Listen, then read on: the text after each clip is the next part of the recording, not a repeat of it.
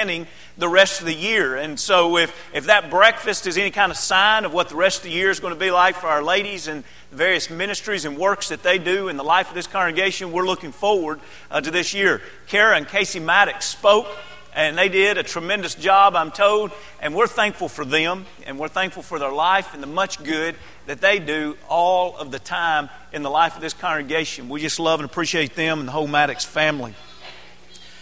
Find your place. God's given you ability, He gives you opportunities. Find your place to be connected. You may have noticed something this morning that, that was almost impossible not to notice. There were visitors all over this auditorium. God is really giving us the opportunity to reach out and to touch the lives of others. And I want to encourage you to be sure after every service, don't use that first five or ten minutes to visit with your, your brothers and sisters that you know so well. Use that first five or ten minutes to visit with those guests that are sitting around you that they're looking for God. That's the most important thing. They're looking for God.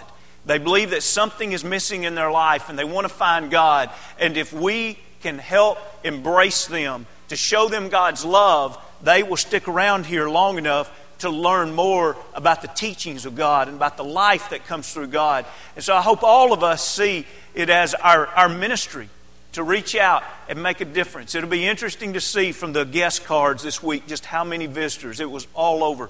Let's, let's capitalize on the opportunities God has given us for His glory. We don't want to just be religious people. We truly want to be disciples. Religion's important. God is the one who created religion. But our life as a disciple, as a Christian, is so much more than simply religion. A disciple who is one who follows the teacher as well as his teaching. And Jesus Christ is our master, and we want to be a disciple of his. And so, over the last few weeks, we continue to ask various questions that challenge us to evaluate our lives as to what kind of disciples are we, so as to make sure that we're faithful disciples of Jesus. We've asked the question, Who is your Lord? That leaves us, if Jesus is our master, for us to have to ask ourselves, Who are you? In other words, am I a servant to Jesus? Am I submissive to Him in all things? Then we ask, who is your Barnabas? We all need someone in our life that is pulling us up to a closer relationship with God, that's challenging us to use the gifts that God has given us in the best way for the kingdom. We need someone who is a strong enough influence in our life that they can rebuke us and that we will grow from their correction. And then we ask the question, who is your Timothy? Just like Paul had Barnabas lifting him up, in turn, Paul was able to turn around and lift so many up, and Timothy was the example that we looked at there. We have done a huge disservice to the kingdom if our idea is, I am blessed, period. That's not true. We are blessed so that we can be a blessing to others. Paul realized the many blessings that, were, that he had obtained within his life, and so he constantly looked around to see how he could bless others. Who are you blessing? Who are you reaching out to in whatever gift or ability and whatever resources God has given you? Who are you reaching out to to make a real, lasting, and eternal difference in their life? But then tonight, we ask an important question Where is your Antioch? That may seem like a strange question, or if you know the life of Paul very well, you may say, wow, that's a neat way to word that. Well, at least by the end of this lesson, I hope all of us are saying that is a neat way to word that, and we all will realize with, with greater appreciation and conviction that all of us needs an Antioch in our life. Now, I'm not talking about the city right down the road. I'm talking about, we'll, we'll see as, as we look at that. Now, as we think about that, I'd like for you to think about the fact are you in tune? What in the world does that mean? Are you in tune?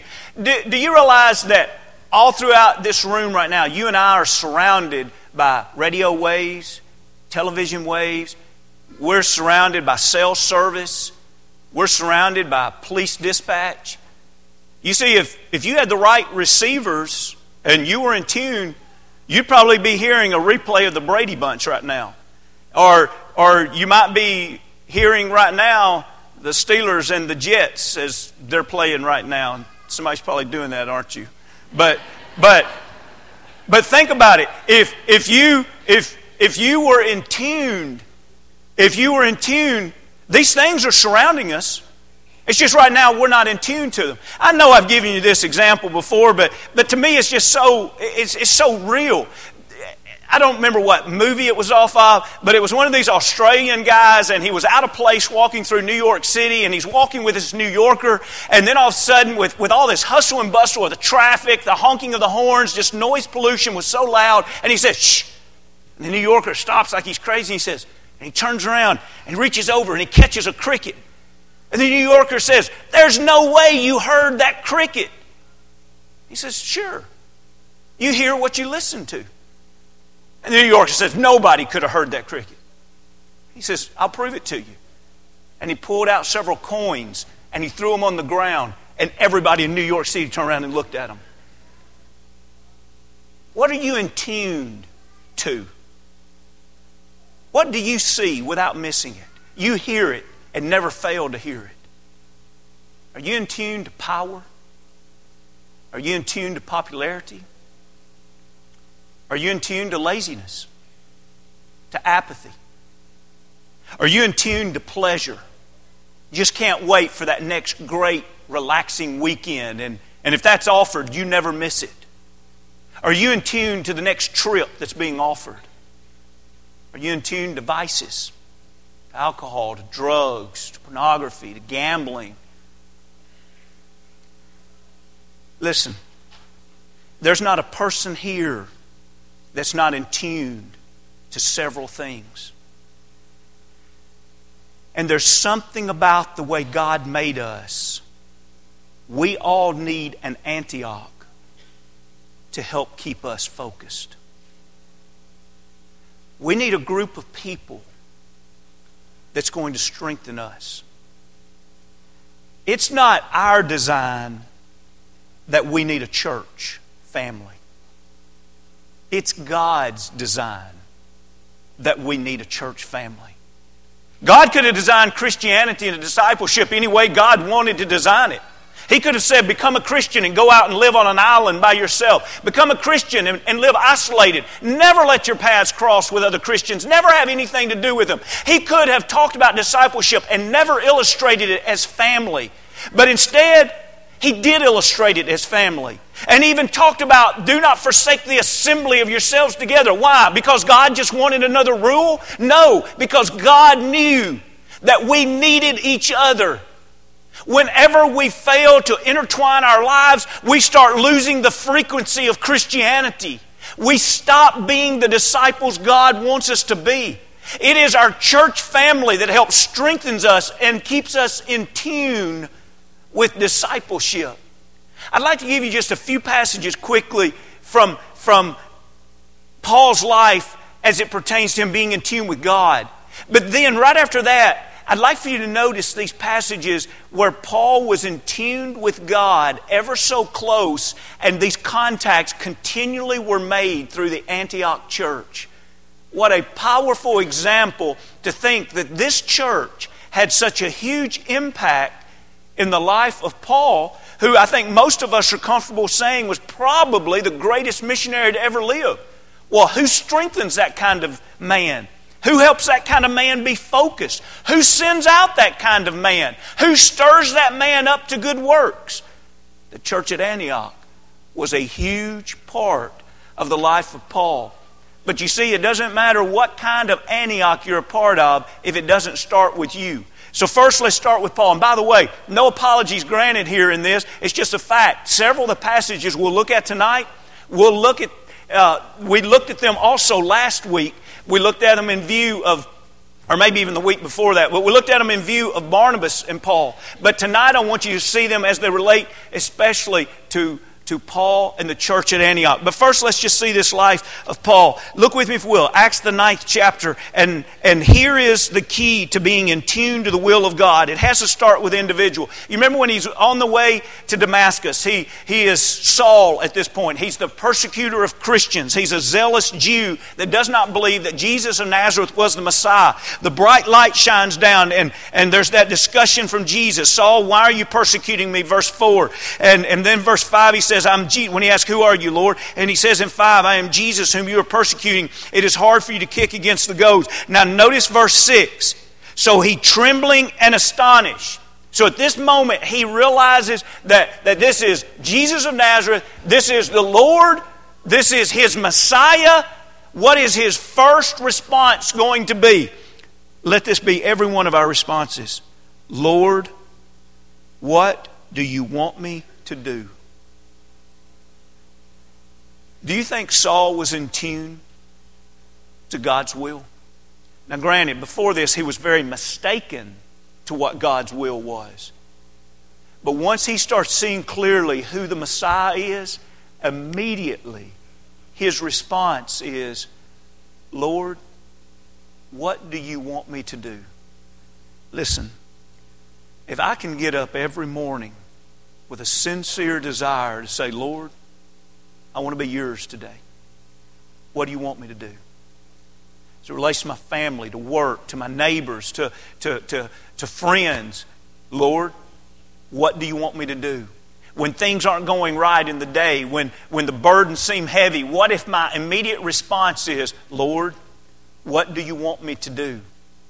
And the Lord told him what he wanted him to do in this particular occasion. He said he wanted him to go to Damascus and wait, and we told him what he must do. And remember when Ananias came to tell him what he must do? Now, here is a description of that time. Look, still here in the ninth chapter, look at verse 18. Immediately there fell from his eyes something like scales, and he received his sight at once. And he arose and was baptized. Now, when you hear Paul tell this story again in Acts 22 and 16, we learn what should be inserted here if you want the whole story. And that's where Ananias arrives to him and says, Saul, why are you waiting? Arise and be baptized and wash away thy sins, calling on the name of the Lord. And now Paul says, What did I do? When he told me the will of God, immediately he got up, he obeyed God's will, he was baptized. Why? Because we see a man his life was in tune to doing God's will. You remember, we also looked toward the end uh, or the middle of the ninth chapter. You remember when he wanted to go back into Jerusalem, but everybody remembered him as the one that persecuted Christians? I just want to point out before we leave this chapter.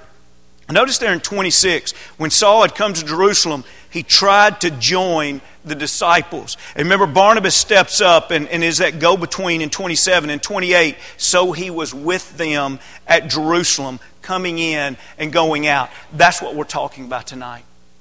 We all need to belong. We need to belong to a greater whole than just ourselves. We need to belong to a congregation. We need an Antioch in our life that we can be a part of because it is essential to our spiritual development and to the maintenance and perseverance in our life. So, as we think about Antioch, let's go to the 11th chapter now. In Acts, the 11th chapter, and notice, you remember that Barnabas was sent up. And, and by the way, just a little quick history lesson here the day of Pentecost, the Jews were reached. In the first several years, it was only the Jews that were being reached. And finally, Cornelius was reached. You see, the, the gospel began in Jerusalem and spread out through Judea and then in Samaria. And finally, some of the Gentiles were being reached. But still, when we talk about reaching Gentiles on a huge scale, it, it's kind of like Antioch was the beachhead. In other words, if, if you were going to plan out God's scheme to say, how are we going to reach the masses? Number one, we need a missionary to the Gentiles. That's where Saul comes into play. And we need this place that this man that is going to reach the Gentile nation can work out of that's primarily a Gentile city and congregation. And so this is where Antioch comes into play. This is going to be key to reaching the Gentile nation. And so we're 25 years after the day of Pentecost. The church is, is 25 years old, but it is just now really starting to swell and, and to, to reach the Gentile nations. And so, with this in mind, you remember that Jerusalem receives word that Antioch is doing well, but they probably could use help. And so they send Barnabas there. Barnabas is so intrigued by the success of the gospel there. Well, let's just notice what happens. Look here in the 11th chapter in verse 25. Then Barnabas departed for Tarsus to seek Saul. And when he found him, he brought him where? to Antioch. Friends, Paul's life is going to be different because of his time that he spends with this great congregation. So it was that for a whole year they assembled with the church and they taught a great many people, and the disciples were first called Christians in Antioch. Barnabas is working with the church at Antioch. He sees that there is a need for greater labors. And what does he do? He leaves the church at Antioch to seek out Saul so he could bring him back. You need an Antioch. You need a church that will seek you out. You need a church that believes that your soul is worth investing in. You need a church where they know you, they love you, and they value you. Barnabas knew Saul. He longed to work with Saul. He saw the potential that Saul had that probably others couldn't see. Now, friends, I almost hesitate to say what I just said because there may be someone sitting in this audience that's been coming to this congregation for a year or more, and you may be saying, I don't feel like anybody knows me. What are we going to do about it? We all have a responsibility. When we talk about the congregation at Mount Juliet, who is that? It's not just the elders, it's not just the staff, it's not just the deacons. If we don't know each other like we should, we, we have a problem. And the only one that can solve that problem is us. We need to be a church that believes every soul is important and we seek out each other. We can't seek each other if we don't know each other. We can't seek each other if we don't love each other. We can't seek each other if our lives aren't intertwined together. We can't all know and be close to everybody, but all of us can know and be close to some. I beg you to be thoughtful. I beg you to be prayerful. I beg you to be intentional to make sure that we are an Antioch type church. That we are a church that's willing to go out and to seek individuals. And whether it's tonight with guests that we have tonight, or Wednesday night, or next Sunday morning, what if every one of us, every one of us that's a member of this congregation says, I'm going to greet a visitor every time we come together? What if that was our goal? No member here leaves without greeting at least one guest every time. Well, I don't know who's the guest and who's the newer members. Well, that's reason to greet them. We have to take responsibility. The Antioch church, Barnabas went out and he sought Saul. But I'd like for you to also know in the 11th chapter, in verse 27, there was that great famine that was taking place. And so from Jerusalem, the prophet uh, Agabus is sent up to tell about this famine. Now, keep in mind, a primarily Gentile congregation is hearing about this. What are they going to do for this primarily Jewish area of Jerusalem and Judea? Now, there had been sharp, sharp prejudice for generations between the Jews and the Gentiles. Notice the heart of the Gentiles now that they have become disciples. In 29, then the disciples, each according to his ability, determined to send relief to the brethren dwelling in Judea. This they also did and sent it to the elders by the hands of Barnabas and Saul. So, what Antioch do?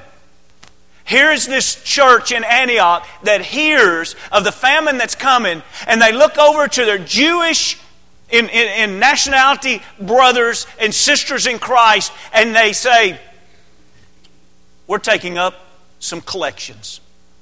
We're going to get a nice, generous collection. And we're going to need somebody to deliver it. Barnabas, Saul, we're going to call on you two to travel down to Jerusalem and deliver this generous contribution. Why do we need an Antioch? We just do a better job of being generous when we are in a group of generous people. I feel so blessed to be a part of this congregation because I believe that I am more generous because I've been a part of this congregation. I believe my children growing up in this congregation are more generous than if they would have grown up elsewhere. I really believe that. Listen, if we're not stirring each other up to be generous, we're not an Antioch type of church. And that generosity doesn't either begin or end with money. That's important. To be generous with money. But it's also important to be generous with the gifts and the abilities God gives us. It's important to be generous with our hospitality. It's important to be generous with our time. Everything that we have that God has given us that is good, we need to stop and ask ourselves, are we generous? And we also, as a congregation, need to stop and ask ourselves, do we stir each other up to love and good works? Now, hey, let's not do this to brag on ourselves. Let's do this to simply make a point. Do you realize that, that in the, the budget that was met last year and the report that was given, $176,000 was given in just simple acts that came up that was outside the budget, but it was things that this congregation believed that we should be a part of. Whether it's earthquakes or supporting mission work that wasn't previously in the budget or flood relief Think about that. 176,000. Why? Because hopefully we're a type of Antioch church where individually we would never accomplish what we do collectively. But also, I'd like for you to see in the 13th chapter, the beginning of Paul's missionary journeys. And that's quite a statement to talk about the beginning of Paul's missionary journeys. You remember who sent him? It was the church in Antioch in the 13th chapter where he and Barnabas were working. And in verse 2 it says, And they ministered to the Lord and fasted. The Holy Spirit said, Now separate to me Barnabas and Saul for the work to which I've called them. Then, having fasted and prayed and laid hands on them, they sent them away. It takes an amazing congregation to love the work of the Lord and the Lord's kingdom more than we love each other. Did you get that? It takes an amazing congregation to love the Lord and His work, His kingdom, more than we love each other.